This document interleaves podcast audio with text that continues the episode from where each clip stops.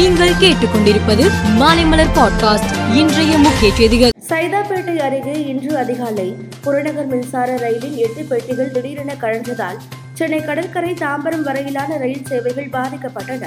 இதையடுத்து விபத்துக்குள்ளான ரயில் மீட்கப்பட்டு ரயில் இயக்கம் மீண்டும் சீரானது. கடற்கரை தாம்பரம் மின்சார ரயில் சேவை இனி வழக்கம் போல் இயங்கும் என அறிவிக்கப்பட்டுள்ளது. அமெரிக்காவில் வசிக்கும் பெண்ணின் சென்னை வீட்டில் தோண்ட தோண்ட புதையில் வருவது போல சிலைகளாக சிக்கி வருகிறது. சிக்கிய சிலைகள் அனைத்தும் விலைமதிக்க முடியாத பழங்கால சிலைகளாகும்.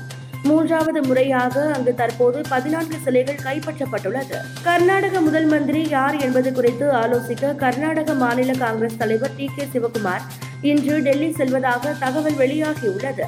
பிரியங்கா காந்தி டி. கே. சிவகுமாரை டெல்லி வருமாறு அழைப்பு விடுத்துள்ள நிலையில் அவர் டெல்லி செல்வது குறிப்பிடத்தக்கது. பொருளாதார நிபுணர்களின் கணிப்பின்படி இரண்டாயிரத்தி இருபத்தி ஏழாம் ஆண்டுக்குள் உலக பொருளாதாரத்தில் இந்தியா மூன்றாவது இடத்தை பிடித்து சாதனை படைக்கும்.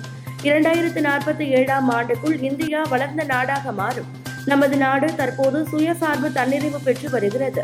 உலக பொருளாதாரத்தில் இந்தியா முதல் இடத்தை பிடிப்பதையும் மறுக்க முடியாது என்று ராணுவ மந்திரி ராஜ்நாத் சிங் கூறியுள்ளார். நாடு முழுவதும் அனைத்து ரயில் நிலையங்களிலும் ஒரே மாதிரியான பெயர் பலகைகள் வைக்கப்படும் என்று ரயில்வே மந்திரி அஸ்வினி வைஷ்ணவ் கூறியுள்ளார். துருக்கியில் நடைபெற்ற அதிபர் தேர்தலில் யாருக்கும் பெரும்பான்மை கிடைக்காததால் வரும் இருபத்தி எட்டாம் தேதி அதிபர் தேர்தலின் இரண்டாவது சுற்று நடைபெறும் என அந்நாட்டின் தேர்தல் ஆணையம் தெரிவித்துள்ளது. நியூசிலாந்து தலைநகரம் வெலிங்டனில் நான்கு மாடிகள் கொண்ட ஹாஸ்டலில் திடீரென தீ பற்றியது. இந்த தீ விபத்தில் சிக்கி ஆறு பேர் உயிரிழந்தனர் என முதற்கட்ட தகவல் வெளியானது. மேலும் பலர் சிக்கியுள்ளதால் பலி எண்ணிக்கை உயரலாம் என மீட்பு குழுவினர் தெரிவித்தனர். ஐபிஎல் கிரிக்கெட்டில் இன்று நடைபெறும் முக்கியமான லீக் ஆட்டத்தில் லக்னோ மும்பை அணிகள் பலப்பரட்சை நடத்துகின்றன. மேலும் செய்திகளுக்கு மாலை மலர் பாட்காஸ்டை பாருங்கள்.